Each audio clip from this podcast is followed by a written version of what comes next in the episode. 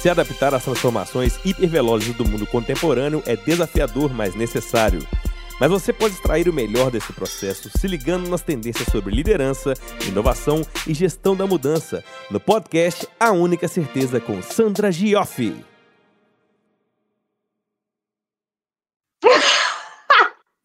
Gravando! Não foi pegadinha, gente. Eu estava aqui meia hora conversando com três mulheres maravilhosas e eu não estava gravando. Mas sabe por quê também? Gente, vou até beber. com vocês. Bebe aí. Que a gente esquece que estava aqui para gravar e não para conversar. Olha só. Primeira vez que eu faço isso. Bom, meu podcast aqui, a única certeza, está trazendo uma certeza de que eu tenho três lindezas aqui, três mulheres inteligentes, bonitas e do bem. É difícil ter tanta tanta qualidade assim, meninas, não é fair, vai. E essas três lindezas é, me acompanharam aí numa jornada linda, que foi meu exercício de sair de uma consultoria aí para a área de recursos humanos, escolhendo tão fácil no ano de pandemia, né? Podia ficar mais difícil do que isso. E eu estava aqui gravando com elas, conversando, né? Não gravando, mas falando que eu tive a sorte, porque eu escolhi as três. Então, quando você trabalha com quem você escolhe, principalmente passando por momentos tão difíceis, é tudo muito mais fácil. Então, eu tenho aqui comigo as lindezas Denise Bueno, Juliane Castro e Letícia Panissetti, todas RHs da CIA, Companhia de Talento. Companhia de Talento, desculpa. Cuidados e. Essa parte Lucas corta. É, cuidados integrados e inovação assistencial, DASA, né? Do grupo DASA. E aí vamos lá, Letícia quer se apresentar para a gente, porque no ensaio acabou a Juliane, né? Eu sou Letícia, né? Estou aí trabalhando com, tenho o benefício e a alegria de trabalhar com a Sandra e com as meninas, né? Um super, um super é, presente para mim. Eu trabalho na área de gestão da mudança, acabei de, de mudar de área, estava antes em capital humano, junto com a maravilhosa da Juliane. E agora estou trabalhando aí diretamente com a Sandra, que é um super benefício. É, e aí a gente tem um desafio grande de transformar aí a, a companhia na linha do que do que a gente deseja, né? Do que, que é o estratégico para o grupo. Eu fiz o um comercial da, da, minha amiga Sofia Esteves, Tia, Companhia de Talentos, olha. maravilhosa. Ela e a Adri Chaves, que eu amo também demais. Então, foi um ato falho, acho que eu queria homenagear, né? Mas enfim. Vai lá, Gil, se apresenta para gente. Bom, eu sou a Juliane Castro, é, assumi recentemente uma cadeira, JJRBP, então atendo aí a CIA, que não é, é uma companhia de talentos, mas é cuidados integrados no grupo DASA, e estou muito feliz, Sandra, obrigada pela oportunidade, obrigada pela, pelo convite e estou muito feliz de estar aqui. D. Bom, eu Você é parente do Pedro Bueno, não? Olha, bem que eu gostaria, né? Mas que a gente, que eu saiba, não. É, eu sou a Denise Bueno, e, bom, primeiro, obrigada pelo convite, Sandra. É um privilégio estar aqui com vocês três. E, como, como sempre, foi um privilégio trabalhar com vocês. É, eu trabalho com RH há 17 anos, sempre mais próxima do negócio. É, hoje sou HRBP exclusivamente de cuidados integrados e inovação assistencial na DASA, e sou apaixonada por, por, por essa função de HRBP, de estar com as pessoas, de poder facilitar o desenvolvimento dos líderes, com, junto com as suas equipes. Acho que é, uma, é um grande desafio e um enorme privilégio. Que bom. Então, já que a gente bateu bastante papo antes, vamos mudar aqui as perguntas, né? A pergunta uhum. é: você se acha uma boa líder? Por quê? Eita, Nossa. eu não preciso responder, Eita. eu posso pedir para tá que a Letícia, tá... a Letícia e a Denise respondam por mim. Não pode, não, não pode. Alto, Cada um por análise. É. Nossa, que difícil.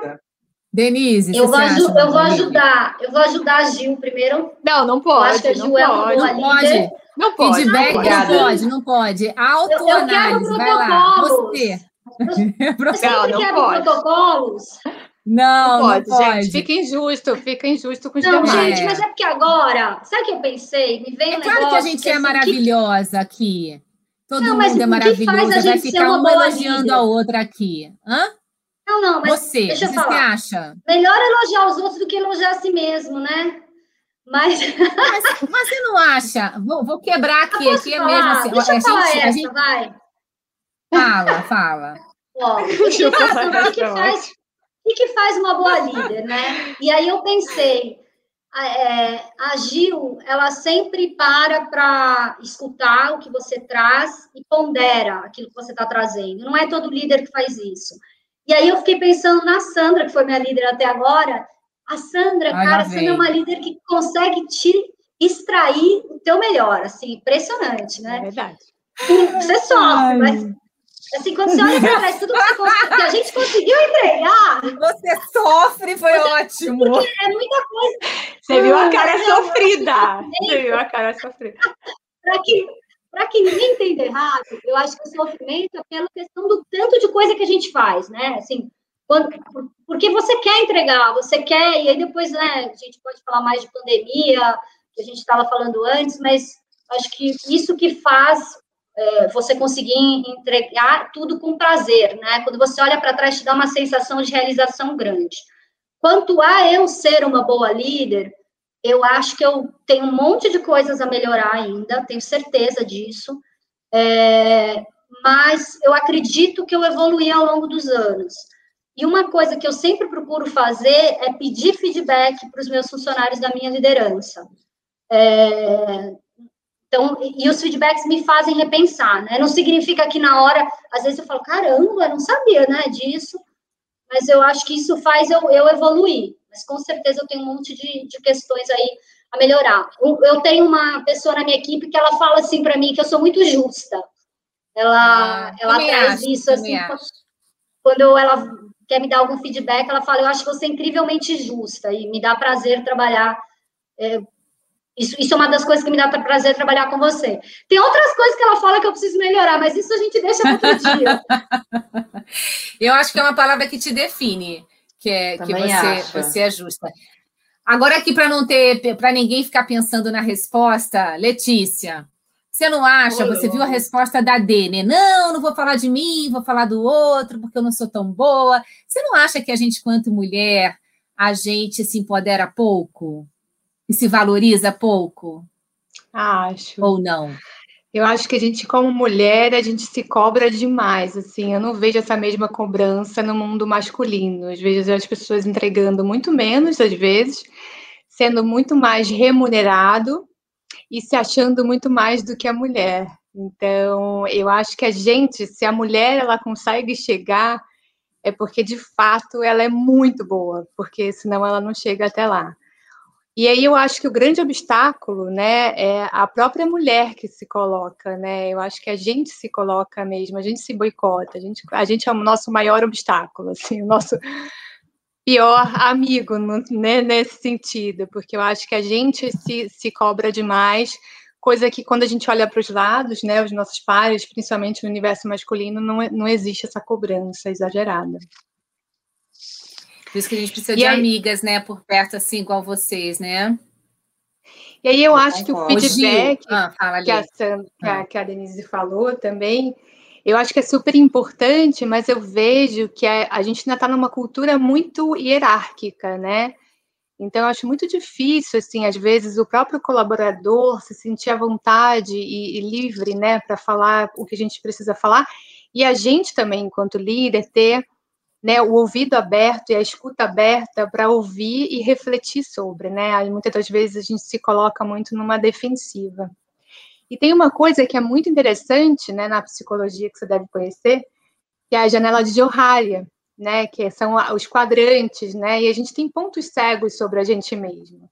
Então, acho que é na interação do com o outro, né, nessa interação, nessa troca, que pode ser de qualquer jeito, né, de, de diversas dimensões, de diversos vetores. Ela não precisa ser entre pares, nem entre líder e subordinado, mas ela pode acontecer para cima, para baixo, para os lados. É nisso que enriquece a gente, né? É, tinha um líder meu que falava que quem me fazia crescer é quem me diz o que eu de fato preciso ouvir. Né? Não quem fica me elogiando e, e, e, e, passando a mão na minha cabeça e falando que eu sou muito boa, mas me levando para o próximo passo, me desafiando e me levando para o próximo passo. É, eu acho que, que, isso é muito importante, né? Então, eu acho que é, ser uma boa líder, né? É, respondendo aí, eu acho que todo mundo é em algum momento. Ninguém é ruim de todo e ninguém é maravilhoso de todo. A gente não vai ser sempre bom e nem sempre mal. A gente é luz e sombra, né? Então, em alguns momentos a gente vai ser muito bom, a gente vai ser um exemplo. E tem alguns momentos que a gente também, como ser humano, a gente vai falhar e a gente vai errar. E aí ter um bom líder por perto para poder dar a mão e falar assim, putz, Lê, você errou, mas cara, vamos embora. Vamos seguir o baile, vamos, vamos em frente, né? Ó, só toma cuidado com isso, mas mas tudo bem, eu entendi. Né? Então eu acho que acho que ninguém é 100% bom nem 100% mal. Também acho, somos anjo, anjos e demônios, né? O Gil, pegando aí o gancho da, da Lê, né? Ela falou que às vezes as pessoas não têm coragem de dar feedback. E a gente estava até falando isso um pouquinho antes também de gravar. Você não acha que a liderança, e agora você também assumiu aí a liderança no novo papel, né? Liderando aí o, o RH da antiga GSC, agora CIA, é, você não acha que liderança é solitária, que é justamente isso, nem todo nem todo o teu time consegue ou, se sente à vontade para te contar aquilo que você não pode errar? Eu acho que, em parte, sim, e depende de como você construiu as suas relações, né?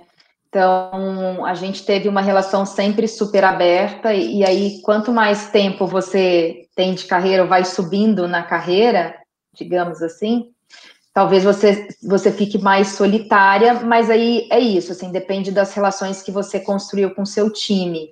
E aí, quando você constrói essas relações, né, baseadas na confiança, no respeito, eu acho, você sempre falava uma frase que, que traduzia muito isso, é não me deixe errar.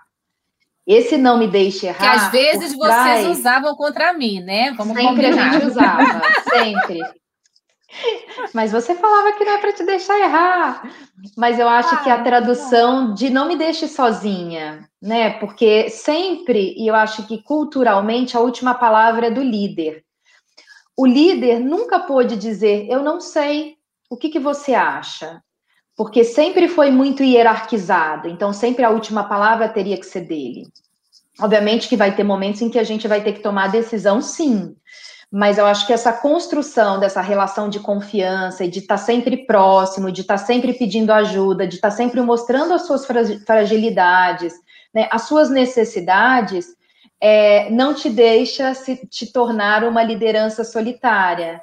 Então, quanto mais hierarquizado você for, de ter essa relação de dominância, de poder, obviamente que você vai se afastando aí do seu time, você vai sempre liderar cada vez mais sozinho. Então eu acho que é que é sim, mas depende da forma como você constrói. Legal.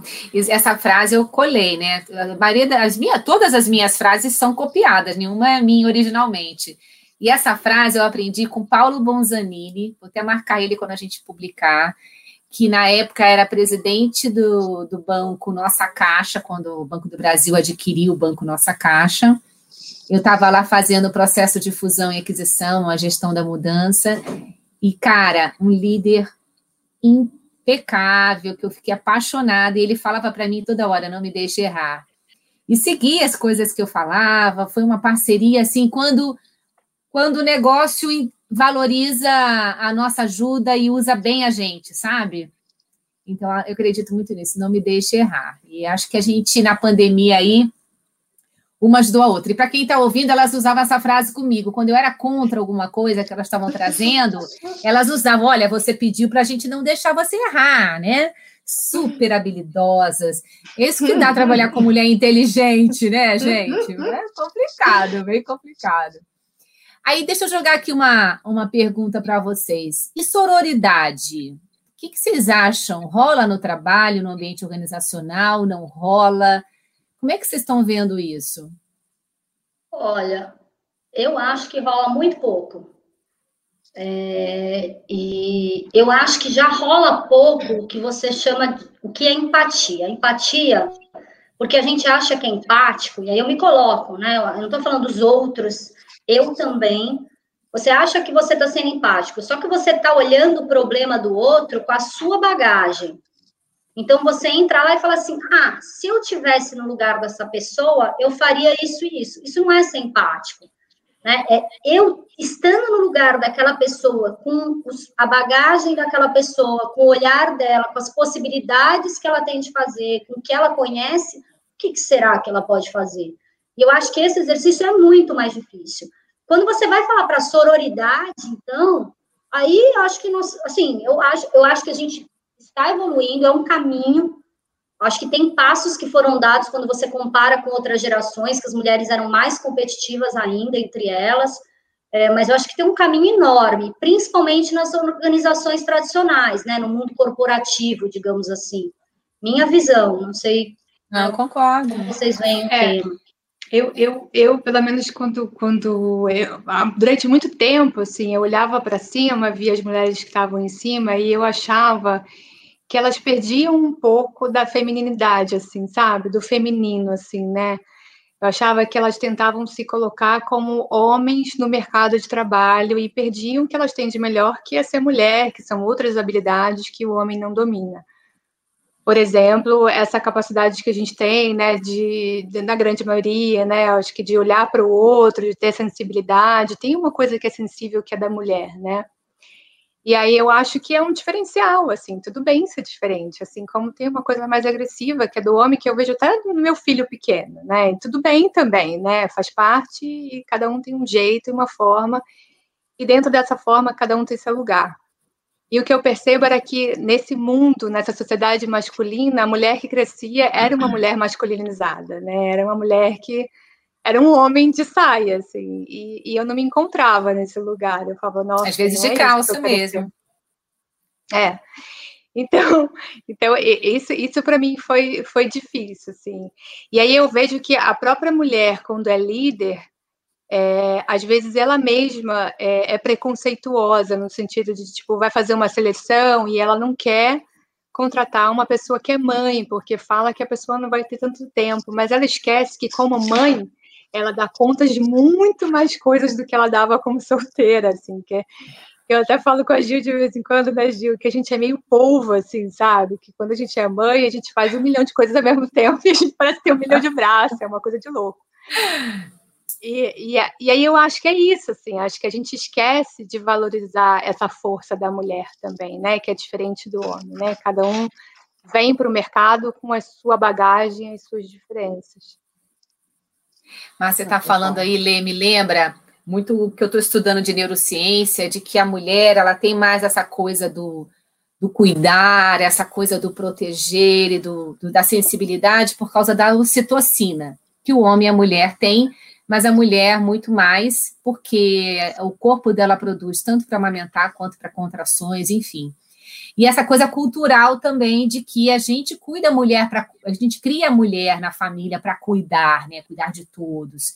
E aí esse olhar que não é uma coisa genética, mas é uma coisa também cultural aprendida uhum. que traz essa sensibilidade. E aí a Gil tem duas, duas filhas de uma idade completamente diferente, né, Gil? E meninas. Uhum. Dois, mas é um menino e uma menina.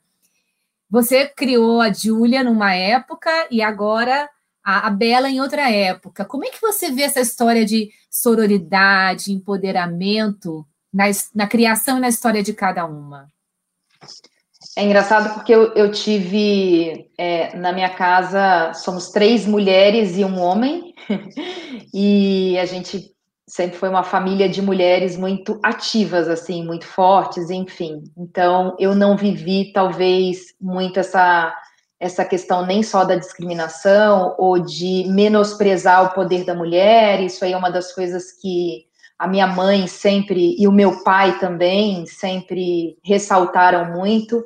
Tem o exemplo da minha avó, que há 50, 60 anos atrás se divorciou com quatro filhos, enfim, isso Nossa. há 60, 70 anos, né? Ela está com 94, 70 era, anos atrás. Era um era, pecado.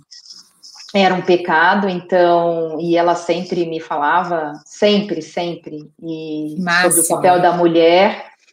É, mas, de fato, é, então eu criei a Júlia e a Isabela sem essas barreiras, né? Não só com relação ao que elas podem ser, mas muito relacionado, é, e aí eu acho que entra um pouco da sororidade, a partir do, do, do momento em que a mulher conhece o potencial dela, é, você olha a outra como, como potencial também.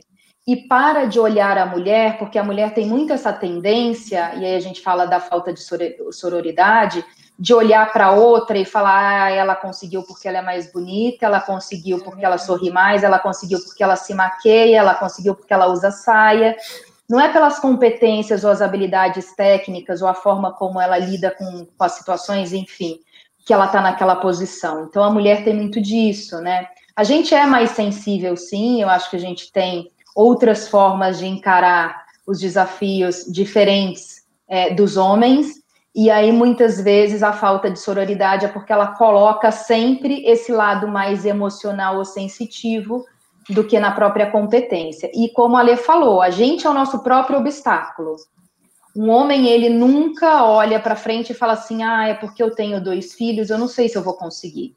A mulher já fala: nossa, eu tenho que dar conta da casa, dos filhos, do marido, nanana. será que eu vou conseguir essa posição? Será que eu vou conseguir me dar bem? Será que eu tenho capacidade para. Será que sempre o nosso é o será aqui, né? E, e, e é isso, assim, a gente sempre olha para outra é, nos comparando com, essa, com essas habilidades nada é, convencionais no, no, modelo masculino. Então, eu criei elas sem essa barreira e sempre tentando olhar é, com os mesmos olhos, e elas são super independentes, as duas, cada uma na sua, do seu jeitinho, é, e eu tenho muito orgulho, assim, elas me corrigem o tempo inteiro, eu falo que eu aprendo todos os dias com ela, e de coisas muito básicas que a gente vem numa cultura muito machista, opressiva, discriminatória, né, de preconceito. E por mais que a gente evolua, estude, aprenda, conviva com a diferença, com a falta de sororidade, e, e tenta mudar né, o nosso comportamento, o nosso jeito, a nossa fala, é, sempre a gente dá um, um, um escorregão, digamos assim, e sempre tem elas ali para colocar ou me colocar no meu lugar como mulher, ou me colocar, refazer a minha fala, enfim, eu, eu, eu tenho muito, eu tenho um privilégio de ser mãe das duas, é, sem essas barreiras. Lindas, lindas. E o Saramago fala isso, né? Que ser mãe ou pai é oportunidade, seja de é, barriga ou não barriga, né? Se adotou, é oportunidade de você se tornar um ser humano melhor, né? Mas aí eu vou mudar o tema aqui para pegar a Denise Assédio moral e sexual. Bem fácil nas organizações, hein, Dê? Eu costumo falar que eu devo ser uma mulher muito feia, porque ninguém nunca me assediou sexualmente. Graças a Deus, eu não tive essa experiência. Vocês já passaram pelo assédio moral ou sexual? Até o moral, uma vez, começaram a fazer comigo, e era uma líder minha, é, obviamente não vou falar o nome, né? Ela era uma líder minha bem no início da minha carreira. E quando ela fez a segunda vez, eu falei: parou. Ou você, se você não está satisfeita com o meu trabalho, você me demite. Agora, gritar comigo não dá. E, e aí parou, ficamos depois BFF, foi muito legal. E, mas ela tinha vinha de um, de um estilo muito diferente, né? Já estava há muito tempo ali onde eu fui trabalhar. Denise, você já foi assediada, ou sexualmente ou moralmente? Já. E como, foi, como, foi, como você se sentiu?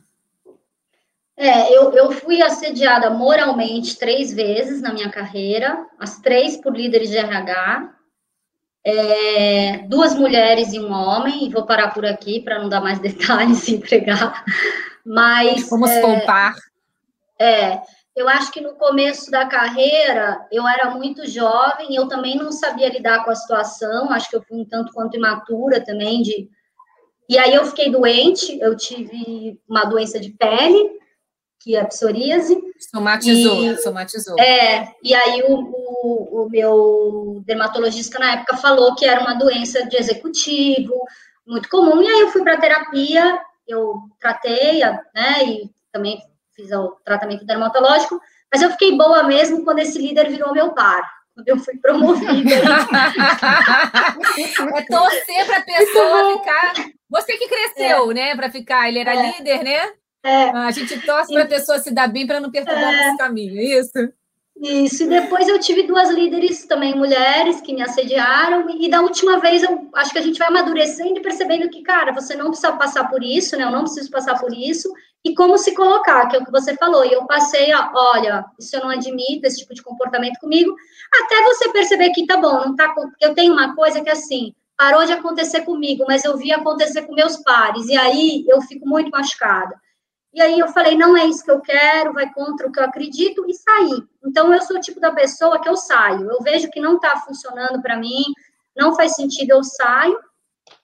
E sexual eu não diria que eu passei, mas assim, aquela coisa mais de que você percebe uma abordagem um pouco mais inoportuna, mas que você dando aquela esquivada e colocando um pouco, não não aceitando determinados convites, ah, vamos tomar uma cerveja no fim do expediente? Não, porque você já percebeu que o intuito é outro, mas nunca de forma, é, sei lá, que me, que me fez Direta. mal, que me, é, então acho que para mim o moral uhum. foi, foi, foi mais forte, assim, e eu acho muito difícil, acho que te fragiliza, você passa a se questionar como profissional, a sua entrega, então quando eu vejo alguém passando por isso, é muito fácil de você perceber, porque a pessoa fica muito, assim, muito fácil de você perceber a partir do momento que você, ou que a pessoa abriu para você, ou que você está com uma convivência mais intensa. Por isso que eu acho que é intolerável, assim, eu, eu acho que é completamente inaceitável, é completamente intolerável, e, e a gente, e a gente como organização, nós precisamos, assim, tratar disso com a forma, né, que, que exige, com a seriedade que a situação exige. Não pode ser, ai, não, eu, ah, ele grita assim mesmo, ou ele é, é normal, né? é. Sempre então, foi assim. Que, é, Exato. é brincadeira, ele é assim mesmo. É, não, ele que... é assim mesmo, ou ela é assim mesmo, né? Ou já contrata ela sabendo ali... que é assim, né? Ou já contrata sabendo que é assim, né? Fala, olha, o cara ali é osso, você vai conseguir aguentar o tranco, né? Ó, oh, veja bem. E aí eu acho que tem uma coisa nossa, pelo menos eu senti muito isso, assim, já fui assediada moralmente. Um, uma era uma mulher, mas que ela tinha um super conhecimento, assim, um conhecimento genial, era muito inteligente, ela tinha um conhecimento bizarro. Cada conversa era um aprendizado, mas era uma pessoa que emocionalmente muito desequilibrada. E aí eu já tive também o outro lado, assim, um líder que é emocionalmente muito desequilibrada, mas que também não contribuía nada, assim, nada.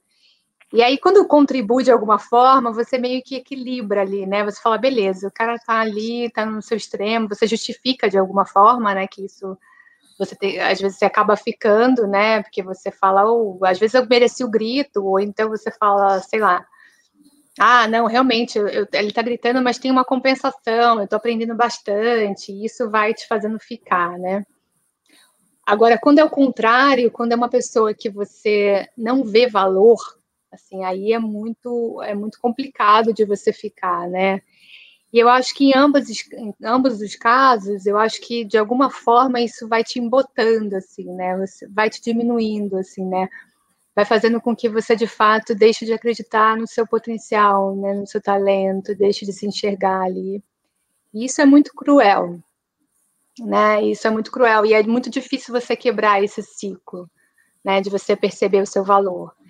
Eu acho que muita, é, pelo menos eu, né, ao longo dessa da, da, minha vida, sempre tive uns anjinhos que eu chamo de anjinho que chegaram lá e me puxaram e falaram assim: opa, peraí, amiga, você está esquecendo de ver o tamanho que você é, ô, oh, acorda. Então, isso é muito legal, sabe? Você ter pessoas também que falam: opa, chacoalha aí, filha, ó, presta atenção, não é bem assim, você não é nada, você tem seu valor, então vamos embora, né? Vamos seguir em frente. E aí te mostra o valor que você tem, seu, seu olho volta a brilhar, né? Você volta a acreditar e você volta a entregar. E aí eu acho que nesse sentido a gente tem que tomar muito cuidado quando a gente fala de diversidade, para a gente não colocar o homem nesse lugar, sabe? Que eu vejo muitas organizações fazendo isso, né? digamos que assim, um preconceito às avessas, né? E deixando de valorizar aquele homem que realmente, de repente, ele tem um talento realmente muito maior do que uma mulher. De repente, naquela situação, naquele momento, ele se fez melhor do que uma mulher.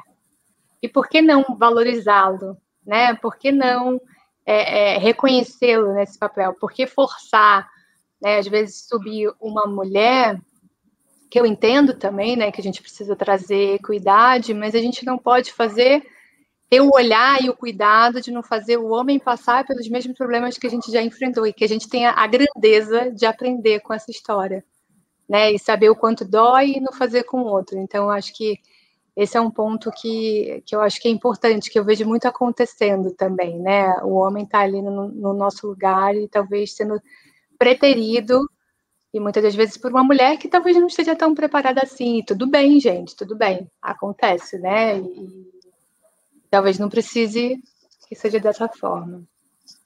Não sei, o que, que vocês acham? Não, quero ouvir, Eu peraí, a Gil. Que... Se a Gil foi assediada ou não. Ah, é. Vamos lá, Gil, não foge. Não, não vou, não vou fugir, não, mesmo, porque esse é um tema que para mim é super importante. Eu já fui assediada moralmente, sim. Inclusive, conversando com a Lê, depois a gente trabalhou na mesma empresa, a gente foi assediada pela mesma pessoa. Uau! E eu, e eu conheci, né, Lê? Se, eu não tô, se a gente está falando da, da mesma, era uma pessoa que tinha uma genialidade incrível, assim, era até redundante, né? Quem é gênio normalmente é incrível, mas é, que cada vez que você sentava, você aprendia muito, mas ela tinha uma capacidade de te desmoralizar enquanto pessoa e profissional, e você com você mesmo, que era era cruel, chegava a ser cruel, assim, e era de uma forma muito sutil. E, e, eu falo que depois de um tempo eu fui descobrir, ela era psicóloga e ela fazia isso com todas as, as armas que um psicólogo consegue usar, talvez para maquiavélica ou Maquiavel. Era, e era muito triste, assim, porque eu passei praticamente um ano é, nessa situação. Eu era recém-contratada de uma dessa empresa que eu trabalhei, e foi quando meu marido virou para mim e falou: chega, acabou. Eu, como executivo, eu não posso permitir que você passe por isso.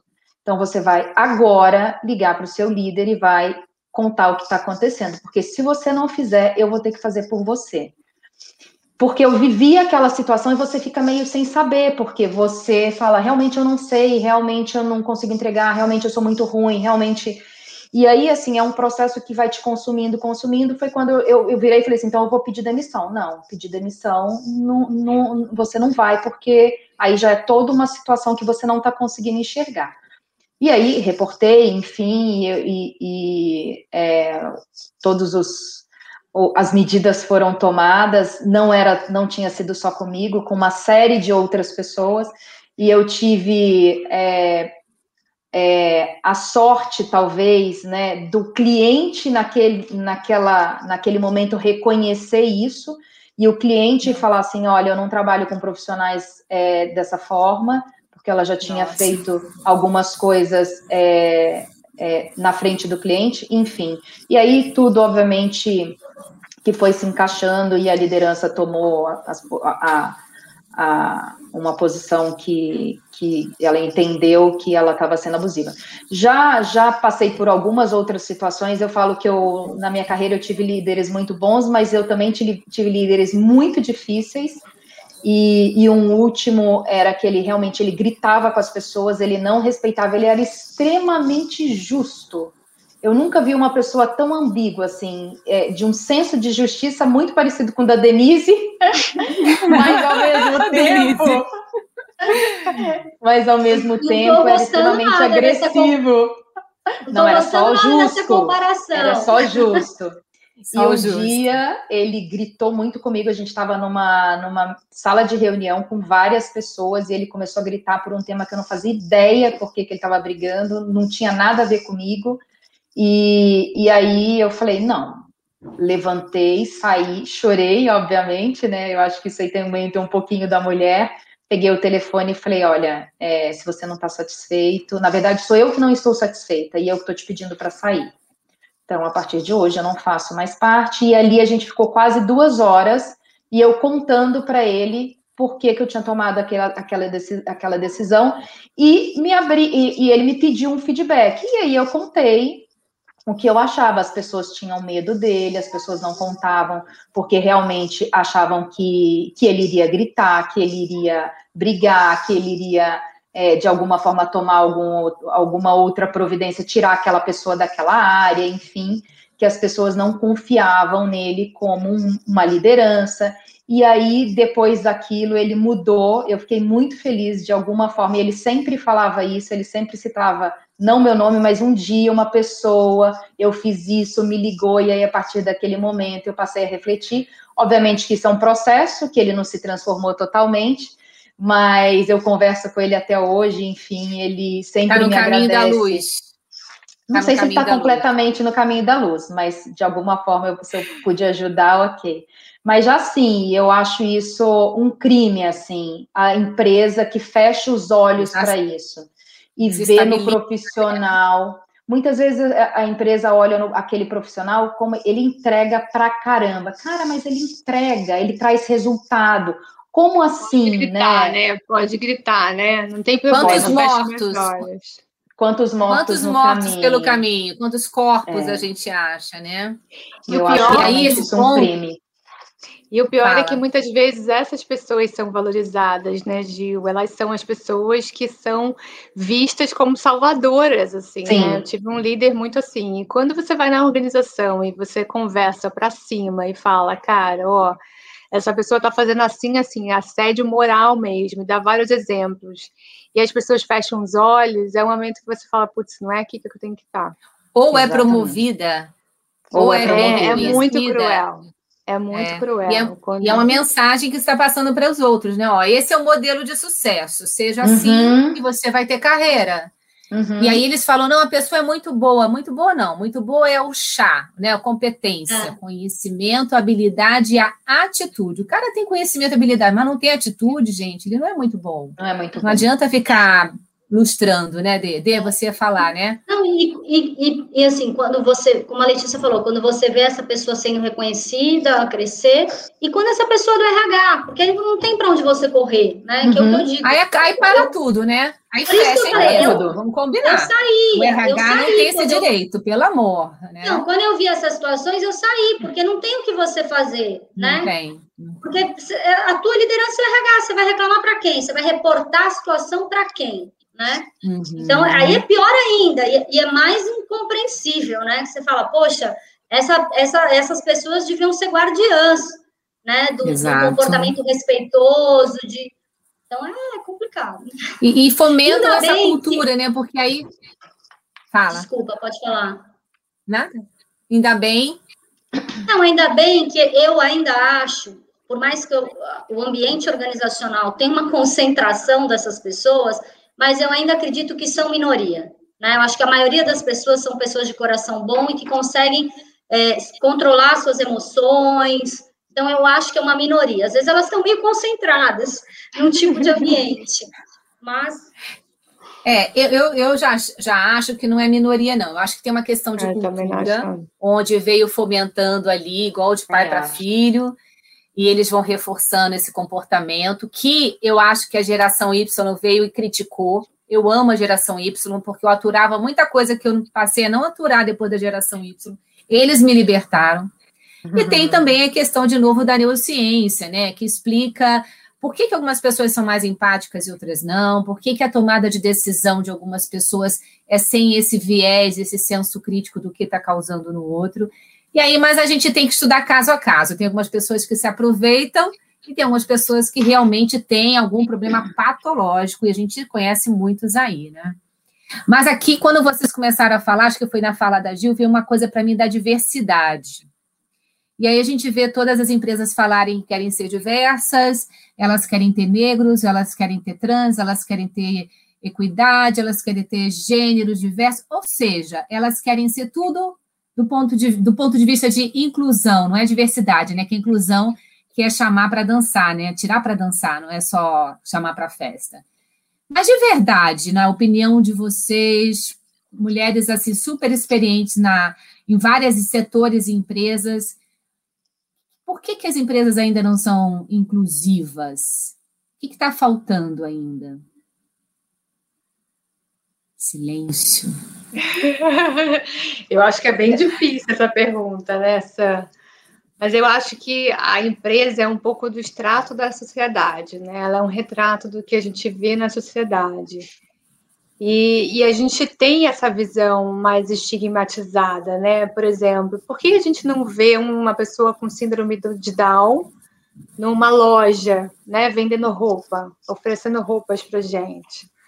Por que isso causa tanto incômodo? É claro que também a gente já está, eu acho que a gente já caminhou bastante, né? Se a gente pensar, olhar para trás, antigamente as pessoas que tinham algum tipo de deficiência, elas viviam enclausuradas dentro de casa, né? Elas eram trancadas em casa, escondidas da maioria da família, muitas das vezes amarrada dentro do, da, na cama no, ou, ou trancada no quarto porque a família tinha quase que vergonha, né, da, dessa pessoa que é diferente né, desse ser humano diferente.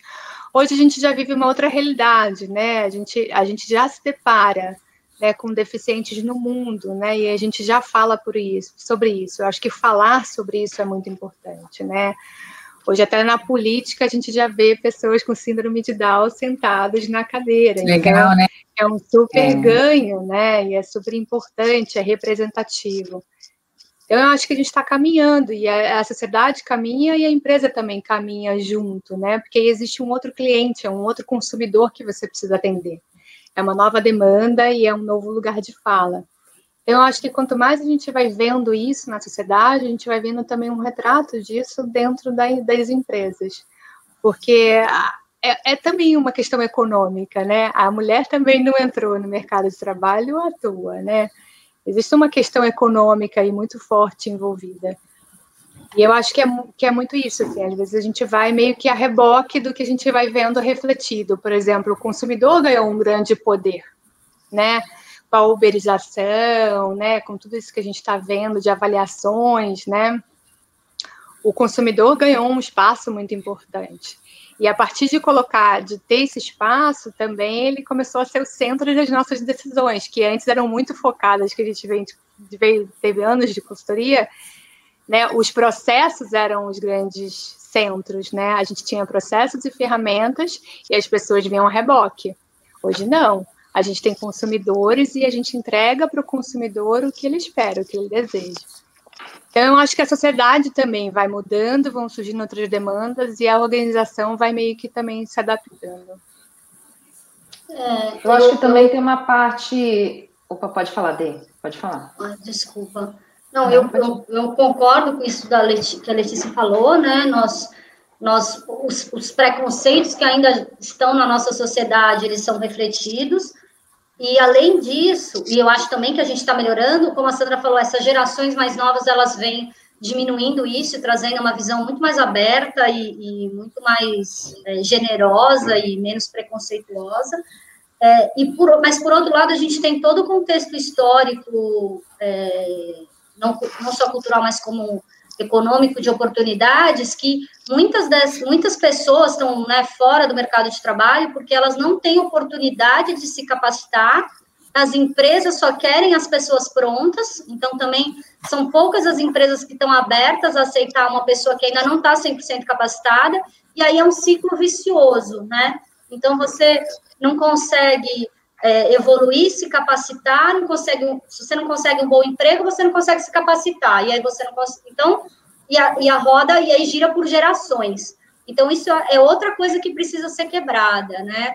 É, com a questão das pessoas entrando na universidade pública, tem uma série né, de, de fatores que não é simples, não, acho que não é um assunto simples de ser resolvido, não é um assunto só, eu acho, da iniciativa pública, também não é só da iniciativa privada, mas se as duas não trabalharem em conjunto, se nós não trabalharmos em conjunto, vai ser muito difícil quebrar esse ciclo. Aí não, é, não vai ser só uma questão da visão preconceituosa, né?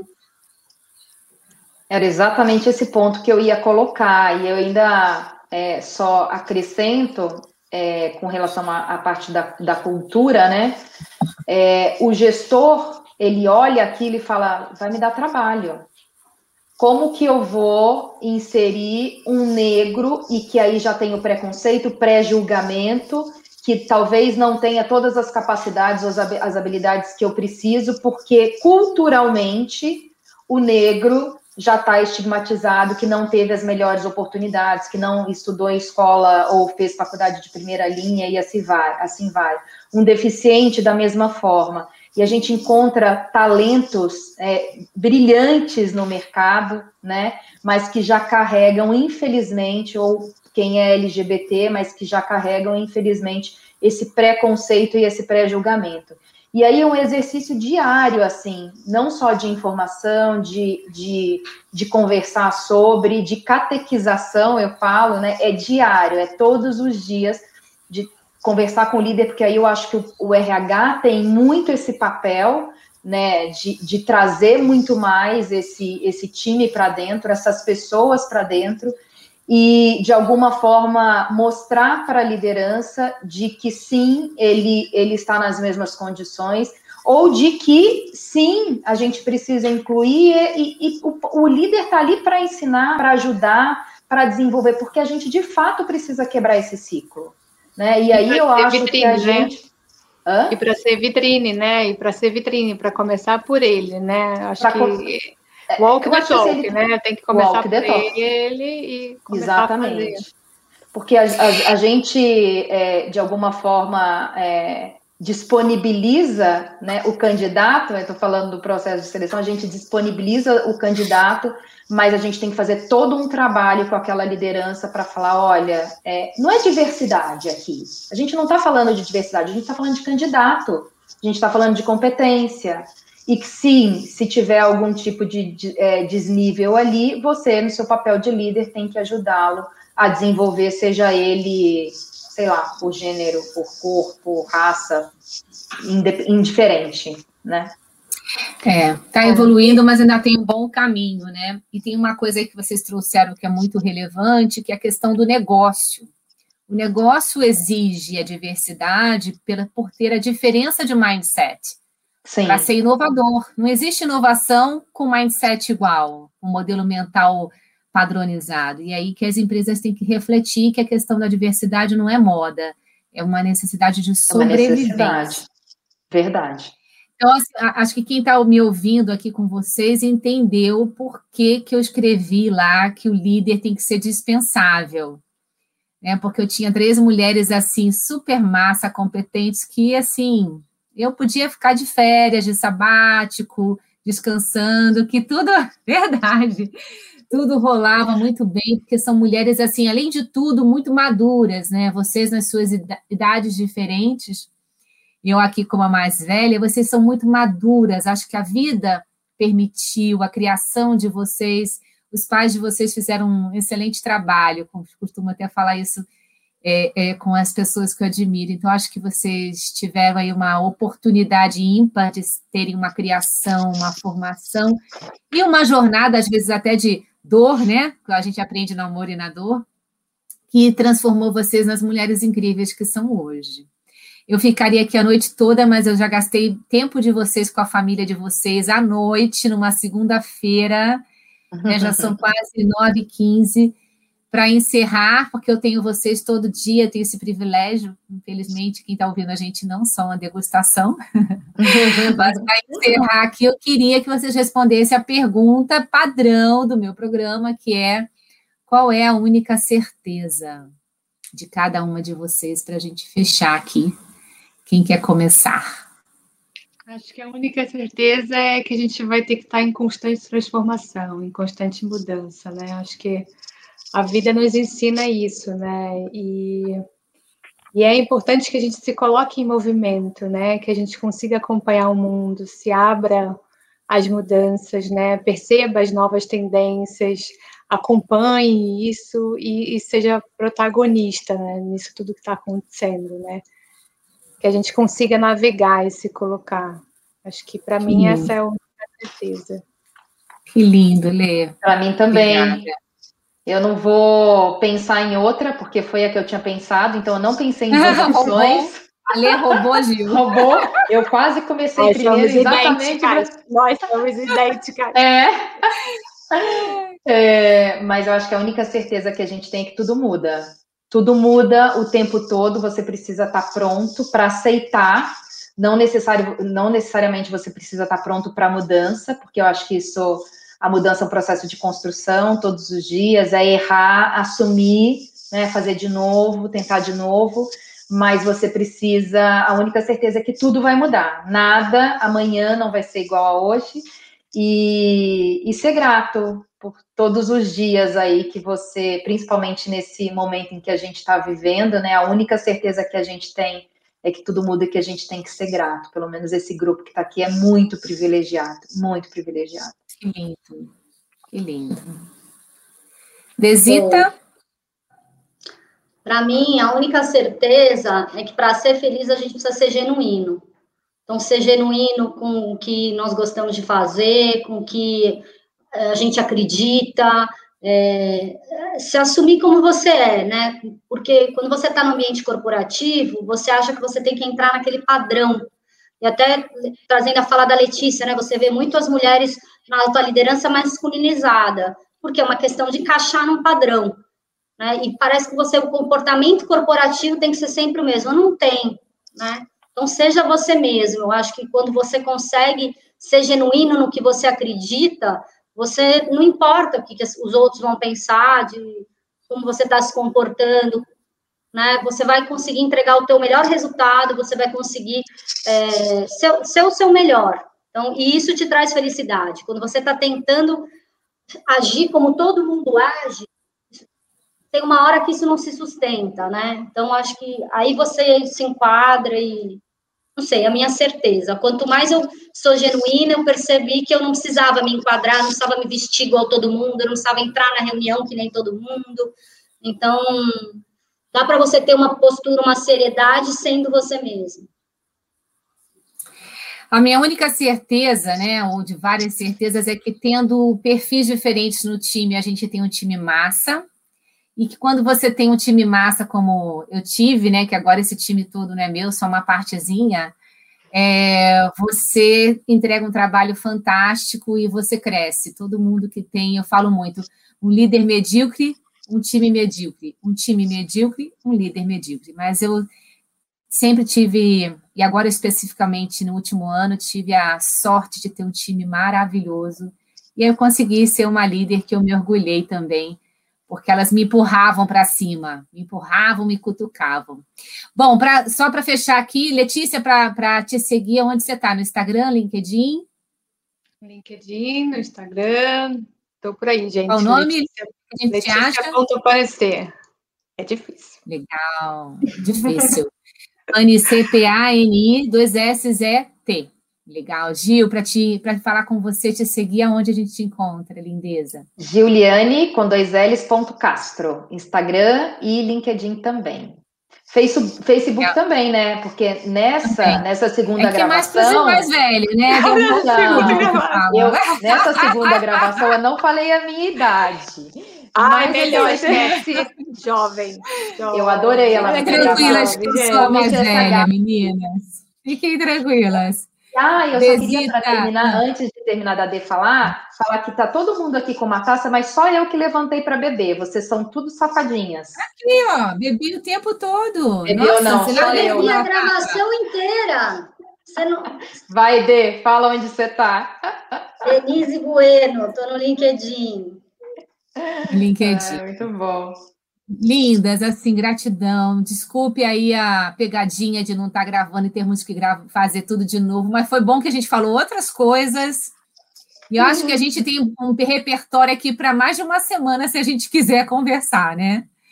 Então, gratidão, amo vocês, sou fã de todas vocês. Foi um privilégio ser RH nessa Covid, nessa pandemia com vocês, aprendi muito. E mais ainda, fortalecer estabelecemos nossos laços, né? Que a gente pode contar umas com as outras, tá bom? Sempre. Beijo, obrigada. Obrigada. Obrigada. Beijo, tchau, tchau. Tchau, tchau.